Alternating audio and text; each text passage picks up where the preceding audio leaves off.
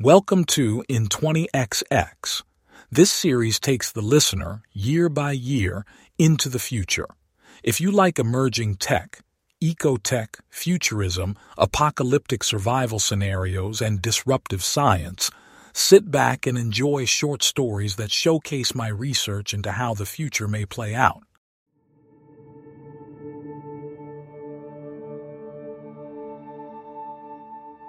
Meg lies back in her medical room as robot arms treat patches of her skin. Her severe cheekbones shine under hard light. Barely audible machines constantly buzz.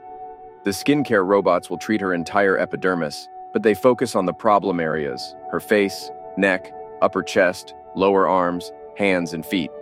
Each morning, she does this for an hour. The bots kill off aged skin cells, bioprint stem cells to replace the ones they burned away, and apply microbes engineered to help with scarless tissue regrowth. A drop of water could cover the area of skin regenerated each day, but by doing this daily, she has the skin of a 20 year old. The treatment was as painful as getting a tattoo until last year, when magnetic resonance pain relief devices were installed on the bot arms. Now, magnetic waves can arrest electron flow in nerves and numb small regions of tissue. All she feels is a dull, buzzing feeling around the spots being worked on. She lies still and watches The Sims sitcom. The Sims 24 simulates Humes so well that players record their games and edit them into sitcom style shows. She likes the one where a straight male must pretend to be gay so he can live with three femmes in a sorority house near a pre water crisis beach village. The male makes wisecracks and the femmes titter. The clumsy femme always gets stuck and needs help from the male to get unstuck. The serious femme always works on her dissertation. She yells at the others but breaks down and cries, and the others try to make her feel better. The overly nice femme always tries to pamper everyone.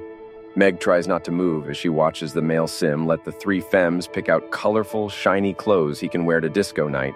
The serious femme isn't happy with the outfit he wears. She places a finger over her frown and shakes her head. He says, What? Do I look like a flower garden? The femmes titter.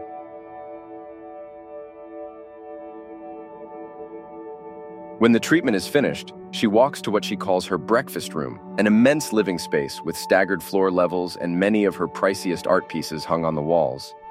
Tupin and Pip lounge on a transformer sofa. Both are attractive beyond compare. They watch VIX News on a billboard screen. They crane their necks to meet her eyes. Tupin stretches out an arm and says, Sweetie, how was your morning routine? She says, Fine. Pip wears a fluorescent orange tank top. He shouldn't dress like he's at a rave when he stays at her house. She'll have a word with him later, in private. One of her ballet bots brings an extra wide tray loaded with food. Most Humes would have a hard time carrying such a tray. The bot places it on a coffee table. Yeast egg omelets and cups of shroom caf release ribbons of steam. A visitor from the past would never guess the breakfast didn't come from chickens and coffee beans. Almost atom for atom, the yeast grown eggs are the same as chicken grown eggs, minus the shells because who needs shells to make an omelet? Pip leans forward, grinning at her, and says, You won't believe the news. Meg walks around the couch and sits, her eyes on the TV. The screen shows clips of people running for cover as winds knock them about. A news anchor says, This super hurricane is predicted to travel all the way across North America and still have enough force to continue across the Pacific. As Meg reaches for a plate, she freezes. Her jaw drops and her teeth show as her lips draw open. Tupin and Pip lower their heads as they watch her. The reporter continues. Three more super hurricanes are developing over the oceans, along with many normal size hurricanes and countless storms. Pip grabs a plate and says, Still want to go to Hawaii, Tupin? Tupin glances sideways at Pip. A flurry of digital artifacts takes out the broadcast. The screen turns gray. Meg says, What happened to my VIX news? Tupin air swipes. He says, I'll find another channel. Different feeds appear. One says, Streaming error. Another says, Stand by for servicing. He says, All the VIX news channels are down. Meg says, Try a different network. She stands and walks behind the couch. He says, Here's MSNBC. The screen shows buildings pulled apart and lifted into the sky. The next scene shows a family of six flying off a street and disappearing into torrents of rain. The third clip shows skyscrapers blowing over, crashing into each other, and spilling shattered debris to the winds. Clip after clip shows storms destroy bridges, factories, dams, and blocks of high rises. Fields of solar panels fly up and away. Giant wind turbines blow over and cut gashes in the ground when they crash. The reporter says, Wind speeds are breaking records across the nation. Buildings, cars, and people are blowing away. Flooding is turning streets into raging rivers. Meg's assistant asks her, Meg, how are you? Are you in a safe place right now? Meg says, Yes, I am. Don't speak to me until I call for you. At the same time, Pip and Tupin speak to their assistants. Tupin says, I'm okay. Pip says, I can confirm. I'm safe. Meg listens to her house. It's built to silence all outside commotion. Is she imagining that tiny tremor?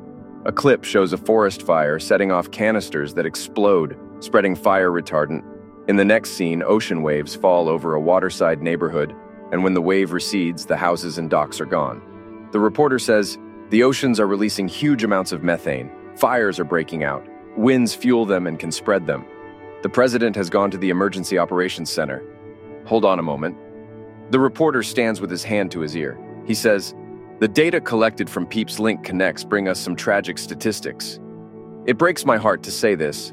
We average three out of five people are unaccounted for. Please find shelter wherever you are. By all means, get under cover. Cars weigh one third of what their gas powered predecessors weighed. Don't take a car, it will blow away. Temperatures are rising and fluctuate. In Meg's AR, an image of a middle aged man pops up with a notification sound. It's Tony Benback. What could the senator want? Meg answers, Tony, how are you? Through thick noise that sounds like a wind tunnel, the senator says, Meg, I'm so glad you answered. His voice strains with panic. She says, No, of course. He says, You won't believe this. You know I've been a lobbyist, a CEO at Weaponry Galactic. I've sat as an advisor for two presidents. She says, Yes, yes, sure. He says, I've been on the Resurgence Federation through the last three presidents. She remains silent.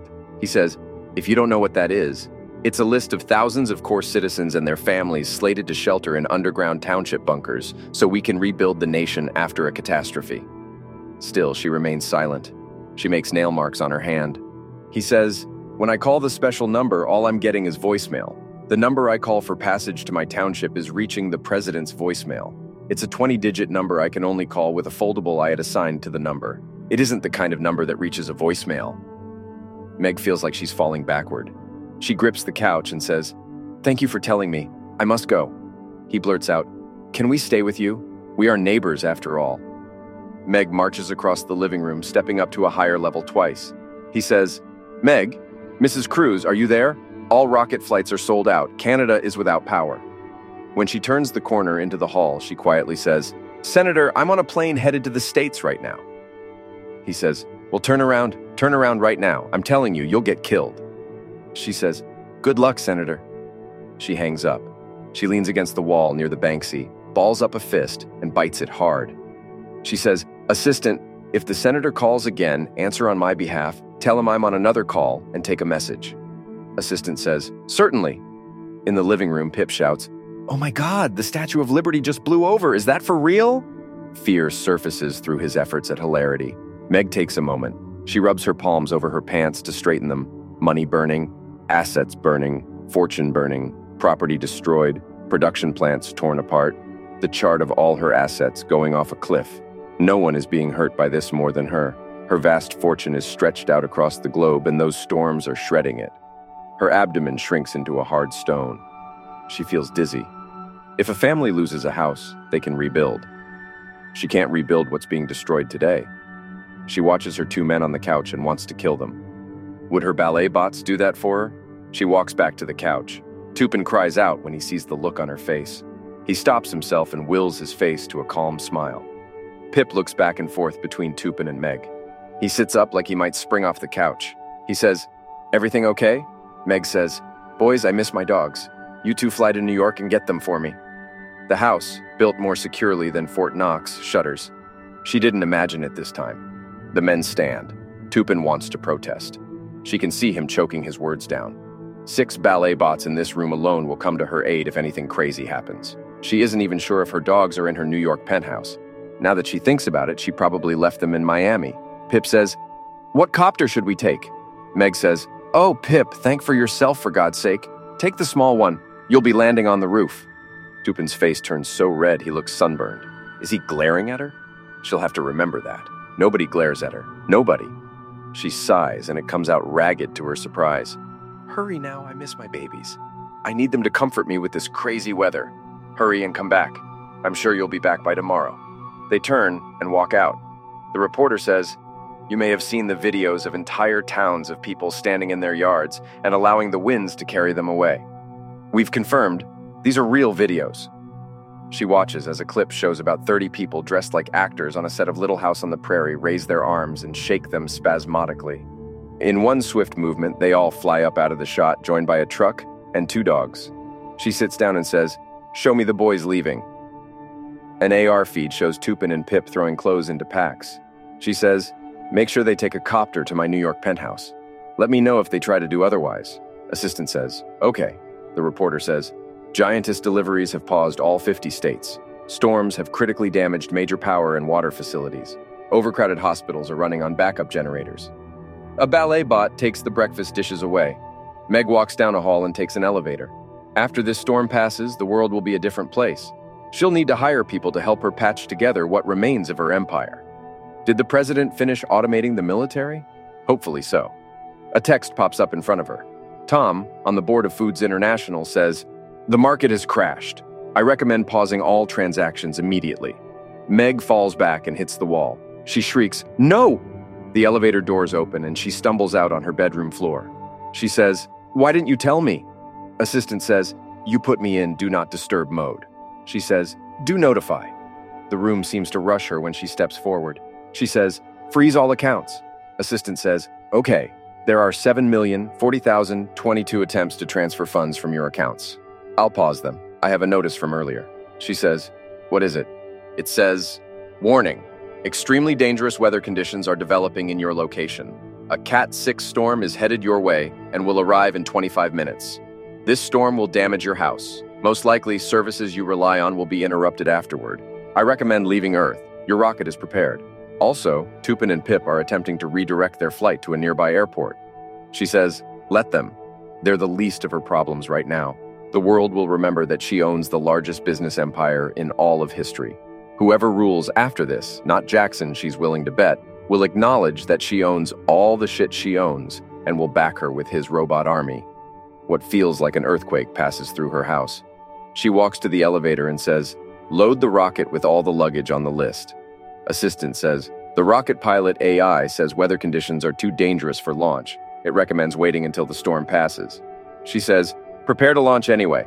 Assistant says, It will not launch. It says the chances of making it to space is 2%.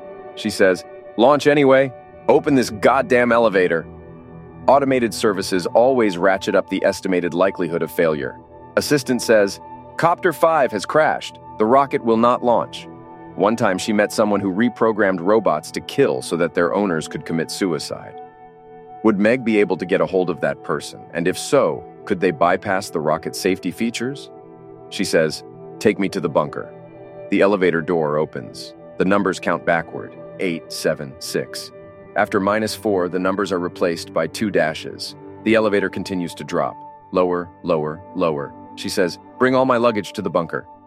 Assistant says, Okay, I'm starting shelter services in your bunker. Your house is going into lockdown and all bots are in sentry mode. Did Tupin really take Copter 5? That was her favorite copter. Was that like a last minute retaliation on his part? Rumbling startles her and she stares upward. The doors open and a Lutin bot stands waiting for her. Her assistant says, Your Lutin bot comes with upkeep and troubleshooting skills for your survival bunker. I suggest you subscribe to other skills you may want your Lutin bot to have. She hates Lutin bots. The lights black out, and the only sound, a gentle background hum, stops humming. With absolute zero light and absolute zero sound, she panics. She steps to spread her feet apart, bends her knees, and brings her fists up to chest level. The Lutin bot switches on a headlamp, and its light moves over the wall as it walks toward a doorway. With a loud click, the lights come back on. She says, Assistant, what was that? Though she already has a good idea what it was. Assistant, are you there? A notification pops up. You are offline. Again, she shrieks. This time she draws the word out. No!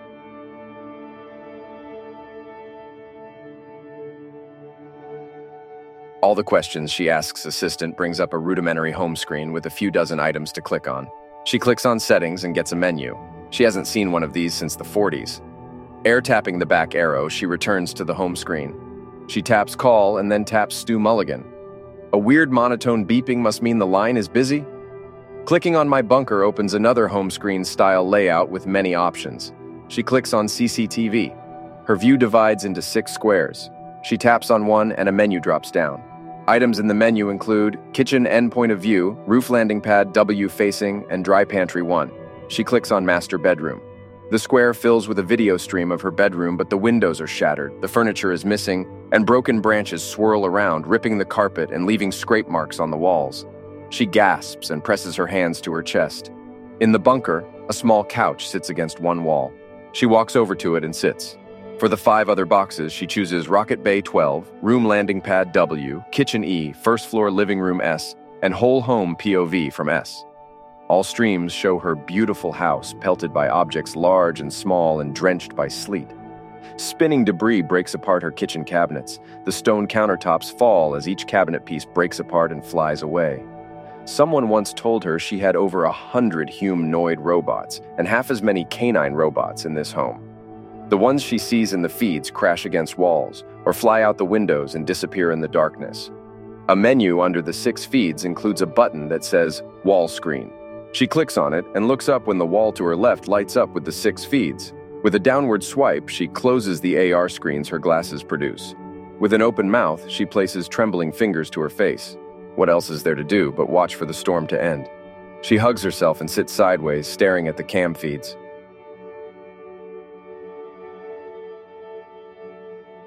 At 7 in the evening, the lights dim to simulate day, night cycle. The light from the streams cast a glow over the windowless room. What she sees in the feeds doesn't look like her house anymore. The storm rages as strong as before. Meg hardly moves as she watches. Near midnight, the storm takes the roof off her house. All she does is raise one brow. She falls asleep on the couch. In the morning, the storm continues and about a third of her house is blown away. Two feeds are blank as the bedroom and landing deck cameras have blown away. She switches one feed to a rocket silo cam.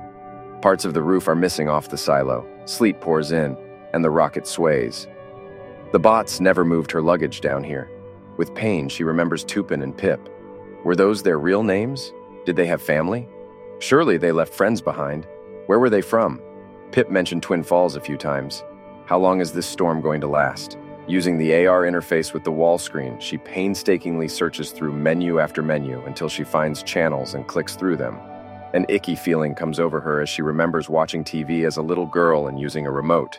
Each channel renders box pattern static. Tears of frustration roll down her face.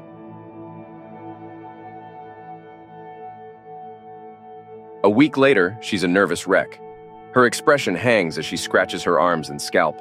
Sometimes she breaks into bitter laughter. Of the over 200 cam feeds around her home, only 12 remain. The feeds taunt her, but she refuses to turn them off. What if the storm clears as soon as she does that? She can pick meals for the Lutinbot to make, but the menu bored her when she glanced over it the first time.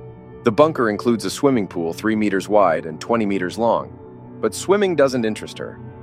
She's mapped out in detail everything she'll do to save her businesses as soon as the storm clears. She'll leap into action and work tirelessly, running on little sleep to save her fortune. But all she can do now is sit and wait. Days later, searching through her OS, she notices my stasis. Did she go ahead with that option? Sure enough, when she walks down to the last door at the end of the main hall, she finds a room containing a stasis bed. It takes the rest of the day for her to familiarize herself with the stasis controls. She can go into stasis for as little as two and a half days and as long as a year. She can also go into stasis until a pre-chosen condition triggers the bed to wake her. The trigger conditions she can choose include the bunker detecting an emergency, the stasis bed detecting a medical problem if she gets a call from a chosen contact, or if the internet comes back online. She showers, puts on a nightgown, and opens the stasis bed lid. Stasis is like a deep sleep. The last time she went into stasis, a bot removed a tiny cancer from her brain. This time shouldn't be for very long. How long can a storm last? She takes one last look at the data gathered by weather sensors on her property. Wind speeds average 200 kilometers per hour. She sets the stasis wake up trigger to normal wind speeds. An animation shows her how to put on the neck and armbands. The prompts ask her to remove her AR glasses and any jewelry. She sets her glasses on a small shelf adjacent to the bed and stretches out on what feels like jello under rubbery plastic. It takes a couple of seconds for the lid to close. She'll feel drowsiness and then abruptly wake up, and the storm will have passed. After nights of little sleep, this is exactly what she needs. Watching the numbers, she counts backward 10, 9, 8, lights out. The first stage of stasis blows out her awareness like someone blowing out a candle.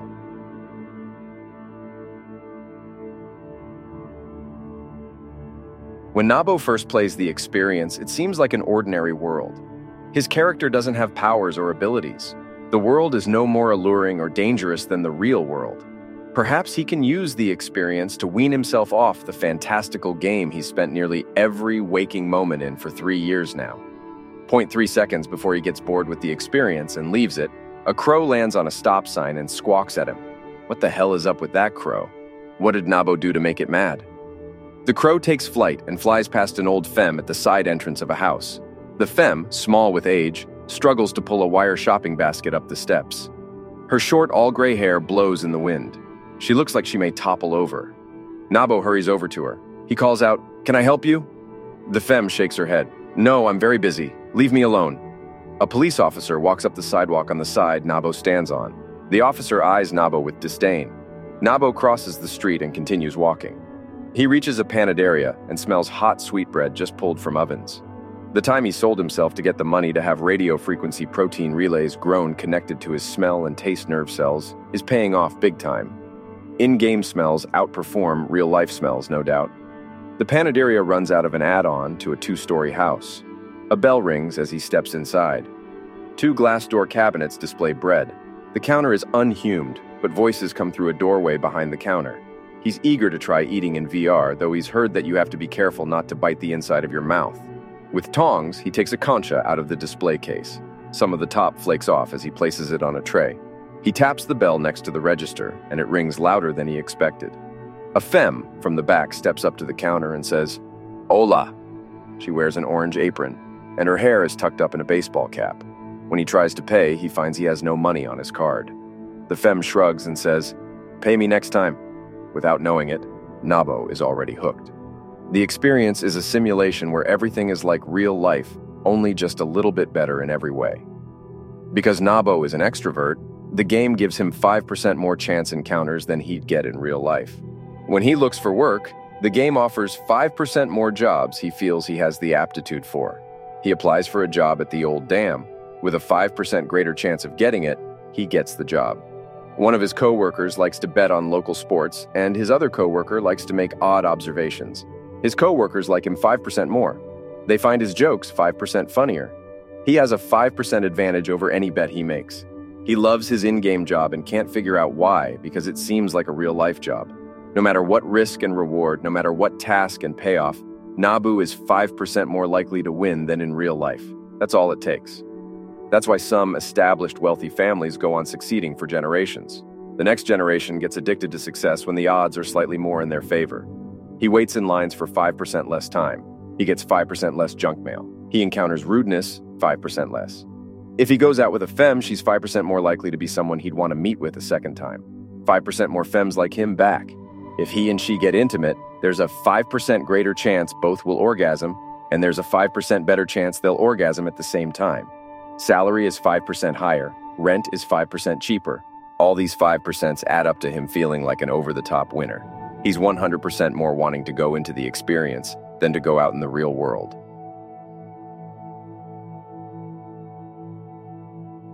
Sure, he's heard about the Moon Cannon program ending and the Great Dread, Seems like everyone he runs across feels helpless, whether they're in denial about the climate or not. He gets off work early at the dam and walks home. Icicles hang from bare branches. Snow clings to steep rooftops. Each house hugs the mountainside. Lots of cars take Highway 276, and their headlights flash as they pass in the early dusk. In real life, he lies on the floor of an abandoned gas station bundled in five layers. Arizona can get cold in midwinter, his micro movements control the game so well that he can walk, run, and dance in VR, and someone standing a few meters away from him in the real world couldn't tell he moves at all. His VR world is torn from him when something rolls him across the floor, knocking his headset off. Though he looks around, his brain isn't stitching the scene together for him. He tries to stand, but something pushes him down and rolls him against the wall. Objects hurl themselves at him, He has no idea where his headset is, but he only hears sounds from the game. He smacks his head with the palm of his hand and says, Emerge. Sound canceling turns off. Wailing, moaning, and whistling sounds rush in. In the dim light, furious winds stir everything in the room, including him. Muddy water floods the room, rising to his knees. A robot arm comes out of nowhere and hits his head. It's all he can do to hold his head and wait for the pain to diminish. Wind shoves him down. He gets a mouthful of ice cold floodwater before sitting up on the floor. The roof shakes. Dust coated glass in the windows shatter, and stronger winds push him and everything else into a corner where he kicks and bucks to get out from under the garbage and above water. The bathroom door is right next to him. He pulls himself into it, pushes objects out of the way, and strains to shove the door closed. In total darkness, he stands in water that nearly reaches his waist. He's seen many videos where people are on a plane that is falling out of the sky and is about to crash. His current situation feels like that. The walls vibrate, the deafening sounds howl and scream in his ears. The water freezes his legs. Slipping, he climbs up on the counter. A voice he doesn't recognize says, Warning, you are offline. He starts making a low, guttural moan. Uh, uh. When he reaches to hug himself, a sharp pain tears his arm. Slowly, he feels his arm and finds the broken bottle lodged there. With a loud groan, he pulls it out. Warmth flows down the outside of his arm. His wakefulness succumbs to a sickly dizziness. In the crashing plane that never crashes, he pulls himself into a ball. Without his glasses or headset, there's no way he can check his canal link to see if he can get back online. Pull your shit together, man. You'll have a bad night, but it'll all work out, as long as the building holds up. Try not to think. His hand covers the gash on his arm and he presses down. He strains to stop shaking so damn much. Many hours later, the tiniest amount of light leaks through a vent near the ceiling. Winds still ram into the building and shake it. He lost a lot of blood and feels half present. Time and again, he panics, needing badly to go to work in the experience. He forgets it's just a game, if he can make it through the storm. A lot of veterans live in these parts and have some ability to give emergency medical aid. With a bone dry voice, he says, Link, bring up menu. Link, read me my menu aloud. Nothing. He yells, Cancel storm sounds. The howling continues. He lowers his cupped hand to the floodwater, scoops some up, and sniffs it. It smells like standing water that something died in. A migraine grows behind his forehead. Hold on. Wait out the storm. They'll drop bottled water all over the land for sure. AI will spot survivors and make the best plans. He throws back his head and screams, I'm so scared. Help me.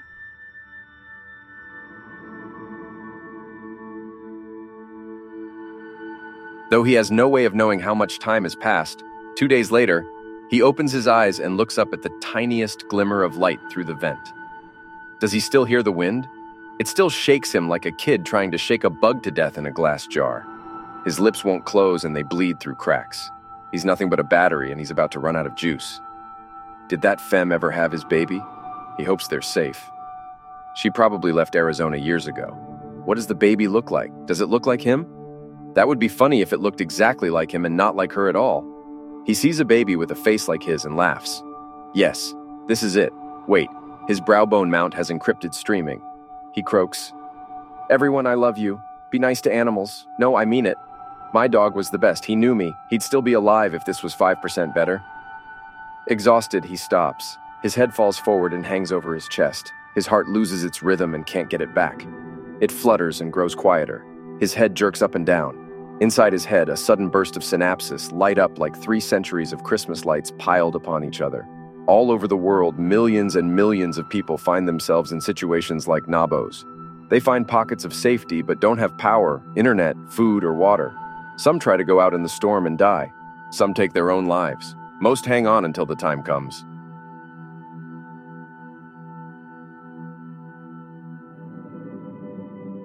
Carlos and Janine met in high school and moved in together before they graduated. Now in their 30s, they look for places to live near Rocket Alley, Texas. They want some distance from the string of spaceports, hotels, malls, and amusement parks clustered around that area. Both introverts, they don't go out much. In San Antonio, they find Pioneer's neighborhood complex. Housing about a thousand people, the single building covers three by three city blocks and stands 12 stories tall. It's not the biggest NC, but it's one of the most advanced. It'd need to be in order to attract people who work in the space industry. Tube lines can take Carlos to any of the spaceports in minutes. Most of the residents of Pioneers NC are astronauts and their families, which is great because he and Janine now have a three, five, and six year old. The NC includes a top quality survival bunker blended in with the rest of the building. What serves as an underground bunker also provides courts, gyms, pools, a shooting range, and a four lane bowling alley. Sunlight gleams off San Antonio's newer buildings. Thousands of wind turbines in the surrounding area can be seen from within the city. They say crops and ranches used to dominate this land, but now forests of invasive plants encroach upon the city. They overtake the abandoned buildings and empty streets of ghost town neighborhoods. Genetically engineered plants designed to thrive in desert environments and released illegally take over any area of neglect. The vine cactus hybrids climb walls and cover any car that remains parked too long. Dust moss turns the landscape gray green. It loves to chew apart old concrete and eat up last era roads. Old highway ramps are crumbled messes of green. Weave roads replace many of the old roads. They haven't found the biohacker group who spread the invasive plants, but now fast growth palms and weeping grass ferns crop up in every yard.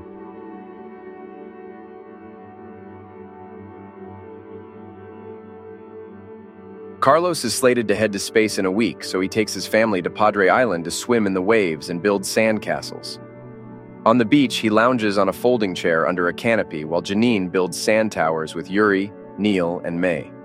Through his AR glasses, he watches a video about a trillionaire who wants to task the smartest AI with terraforming Venus. A gathering of many families cook burgers on portable hydrogen grills. A femme from the group walks up to Janine and says, We've got plenty of food. Y'all want to come over and join us? Janine lifts the brim on her sun hat and meekly says, Oh, no thank you. The femme says, Well, you can always change your mind. Carlos breathes a sigh of relief. His wife's introversion is the main ingredient in the glue that holds their marriage together. May frowns. Poor May. The only extrovert in a family of quiet people. The ground trembles, and many look as a rocket in the distance begins its ascent, drawing a billowing trail over the bright blue. Two kids try to get a kite into the sky, They've been trying for an hour and look like they're about ready to give up. A cluster of teens sit together further down the beach. The breeze carries the song they play on portable speakers, and the tune sounds familiar and not familiar to him. His head jumps back when his canal link buzzes and a pop up says, Alert! Storm warning. This is an urgent weather advisory. The National Weather Service has issued a severe storm warning for your area. Please take immediate precautions to ensure your safety and the safety of your loved ones. The storm is anticipated to hit within the next 10 hours, bringing with it extreme winds, heavy rainfall, and potential flash flooding. Find cover immediately. He and Janine lock eyes as she gets the same message.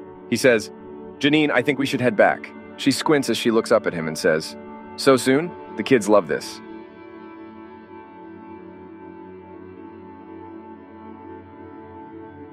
The Autono cab drives through the night with kids sleeping on the back seat. Carlos asks assistant to spin the front seats around so he and Janine can face the kids. They transition their seats to recline mode and hold hands. An unusual amount of traffic drives in the same direction. Stars twinkle in the clear black sky. Light leaks from Janine's glasses in the dark. Carlos can't hear the tires hum on the Weave Road but can feel minute vibrations. The skies fill with engine sounds. Through the sunroof, they see a fleet of two and four passenger planes. They look like antiques and probably don't have autopilot. At least 20 fly over with engines gunned, headed deeper inland. Janine sits up and says, Are we going to make it? He says, Assistant, will we make it? Tell us both. Assistant says, With current traffic conditions, you'll make it home in four hours. He reaches over and takes her arms. She says, I'm scared. Where'd the storm come from? I thought the storms over the oceans are too far out. They don't sleep much. With daybreak, they drive by groups of people who stand in yards. Many hold their arms up. They pass one group and moments later drive by another. Neil surprises them by saying, What are they doing, Mommy? Janine says, I'm not sure. Entering San Antonio, Carlos checks the news. All air travel, including rockets, is grounded. Would be space travelers throw fits in the spaceports, demanding their rights. Carlos says, Assistant, call work. Hi, Don. Have you heard the news? What's that mean for us? Even our launch? Janine watches him. He says to her, My job is canceled. They receive a notification that says, All Pioneer Neighborhood Complex residents, please go to the basketball auditorium. The shelter meeting will start in 15 minutes. She says, We're going to be late.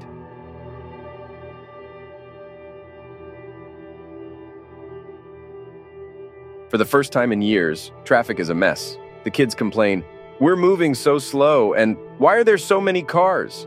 Pedestrians carrying bags, packs, and luggage weave through stalled traffic to cross the street. Blimp drones all head west. When Carlos glances at Janine, she uses two fingers to push her lips up and make a smile. He laughs through his nose and keeps in mind not to show a worried face. He smiles and says, Hey kids, want to play a game? They bounce an augmented reality balloon to each other in a game of hot potato. After the car drops them off in the loading bay, Lutinbots take their luggage from the car. The kids want to go home to the condo, but Carlos says, This is important. I think we should go right to the meeting. Holding Yuri, Janine looks unsure, but she nods. The sky is clear, but he feels a change in the air.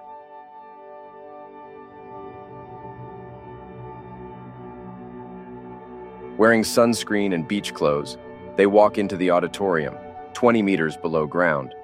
Over 200 people sit on bleachers, and a middle-aged man with muscular arms under a guayabera shirt stands speaking. Because Carlos and his family enter the meeting space, they can suddenly hear the speaker. Their links play the live mic in the speaker's link. No need for clunky PA systems. As they walk to the bleachers, the speaker says, Now that you're registered, you need to follow the notices. Make sure to watch the video on the survival bunker rules and best practices. Carlos and his family take seats in the stands. Only about a quarter of the residents have shown, and over half are children. The NC Affairs leader, Les Navalny, stands on the court facing the audience. He says, You all have maps of what area of the bunker belongs to you and your family during emergency readiness periods.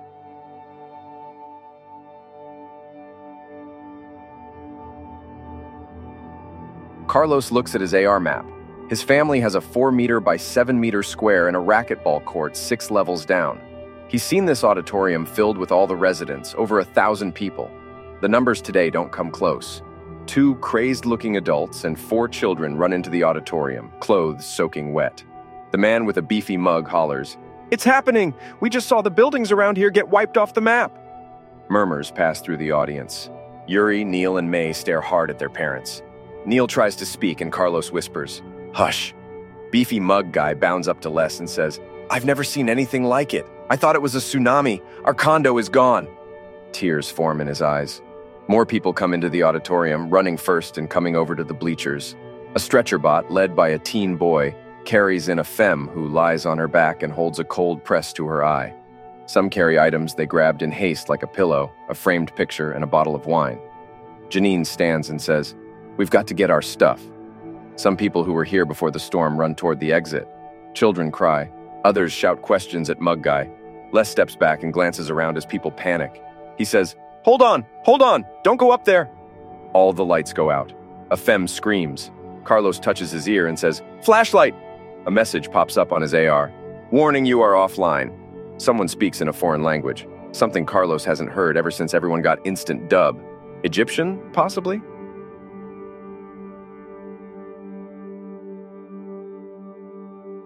After a few seconds, the backup power supply comes on.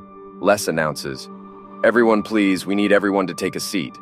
His voice isn't broadcast anymore, and he's hard to hear. Adults air tap and shout, Assistant! Assistant! One guy slaps his ear, hoping it will restart his link. The stretcher bot carrying the femme stops following the boy.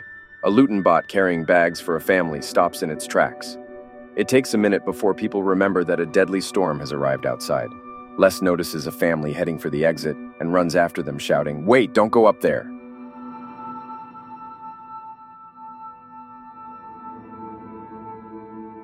Of the 20 people on the NC Affairs Committee, only five are present.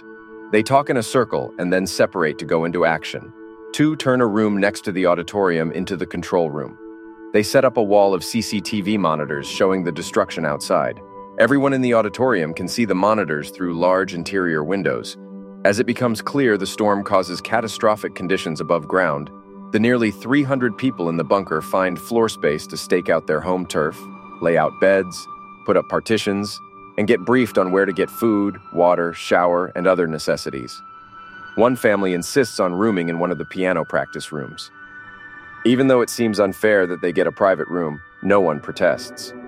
What'll it matter when the storm ends? Janine sits with Yuri, Neil, and May on a puffer mattress in the tennis gym. Carlos connects the corner where two partitions meet. 20 others, families, couples, and singles, also set up here. A femme wearing a dust bitten motorcycle jacket that doesn't suit her enters the gym, looks around, and announces, Excuse me, we're looking for volunteers to search outside for survivors. She fidgets as she stands. Carlos steps back. He puts his hand on Janine's shoulder and says, I'll be back. I need to do this. Worry lines appear on her forehead, but she nods in agreement. In the elevator, Dorian, who'll never be able to change her prep school look no matter what grunge wear she puts on, explains to Carlos, the CCTV show that lots of the rooms touching the outside of the building have been destroyed. The gardens on the roof are gone, but lots of the structure near the center of the building remains. She stares at him pleadingly as she speaks. This one seems clingy, he thinks to himself. He says, Did you see any survivors on the TVs? She says, We found what could be a child huddled in a corner in a restaurant.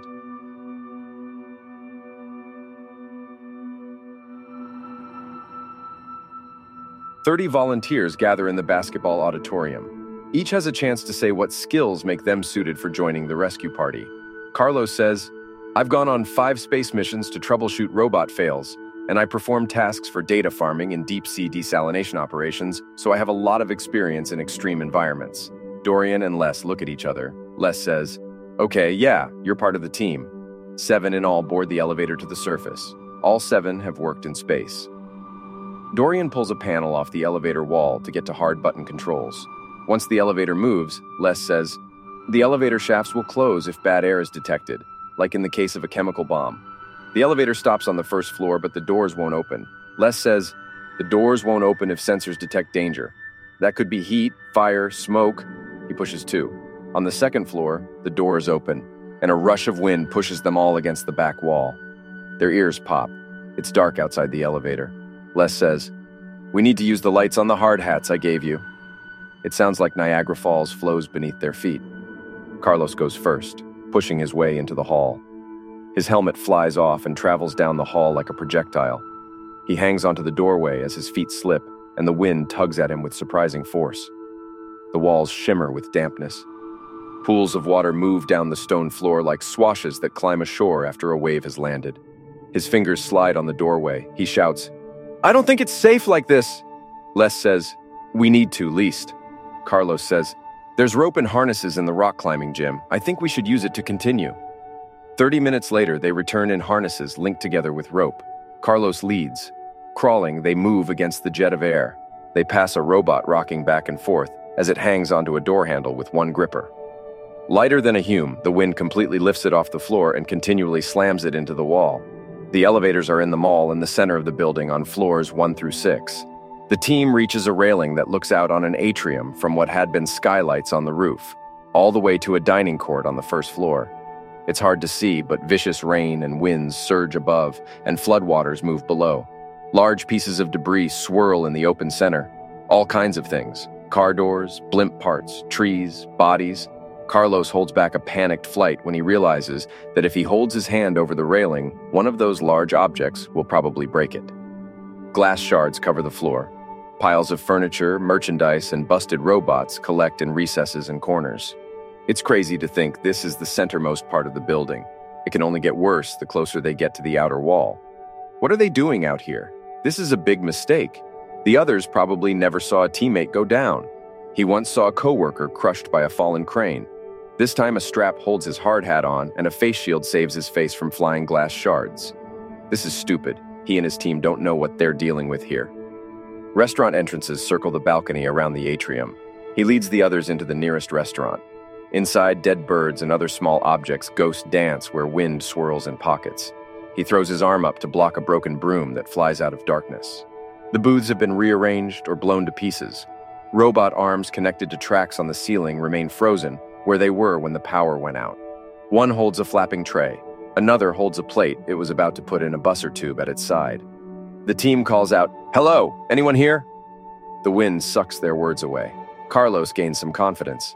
After a few more restaurants absent of survivors, they come to a service hallway where the gusts are milder and they can walk upright even though the wind shoved them around. Carlos reaches for the push handle on the first door. Les shouts, Wait, when Carlos pushes the handle, the door opens with explosive force. It knocks him back and he hits the wall, yanking everyone forward. an unbelievable gale shoots out of the door, and everyone tumbles and rolls out of the hall.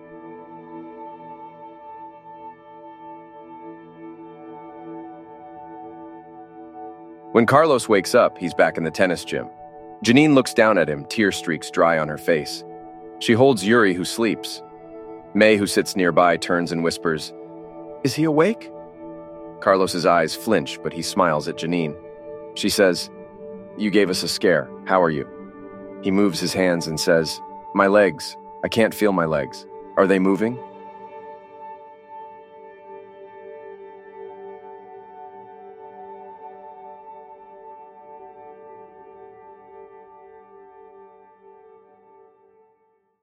Thank you for listening. Please take the time to rate, review, and subscribe so that more future minded people can find this show. My landing page is in 20xx.com. There, you can find the companion website to this podcast that includes an illustrated timeline and glossary.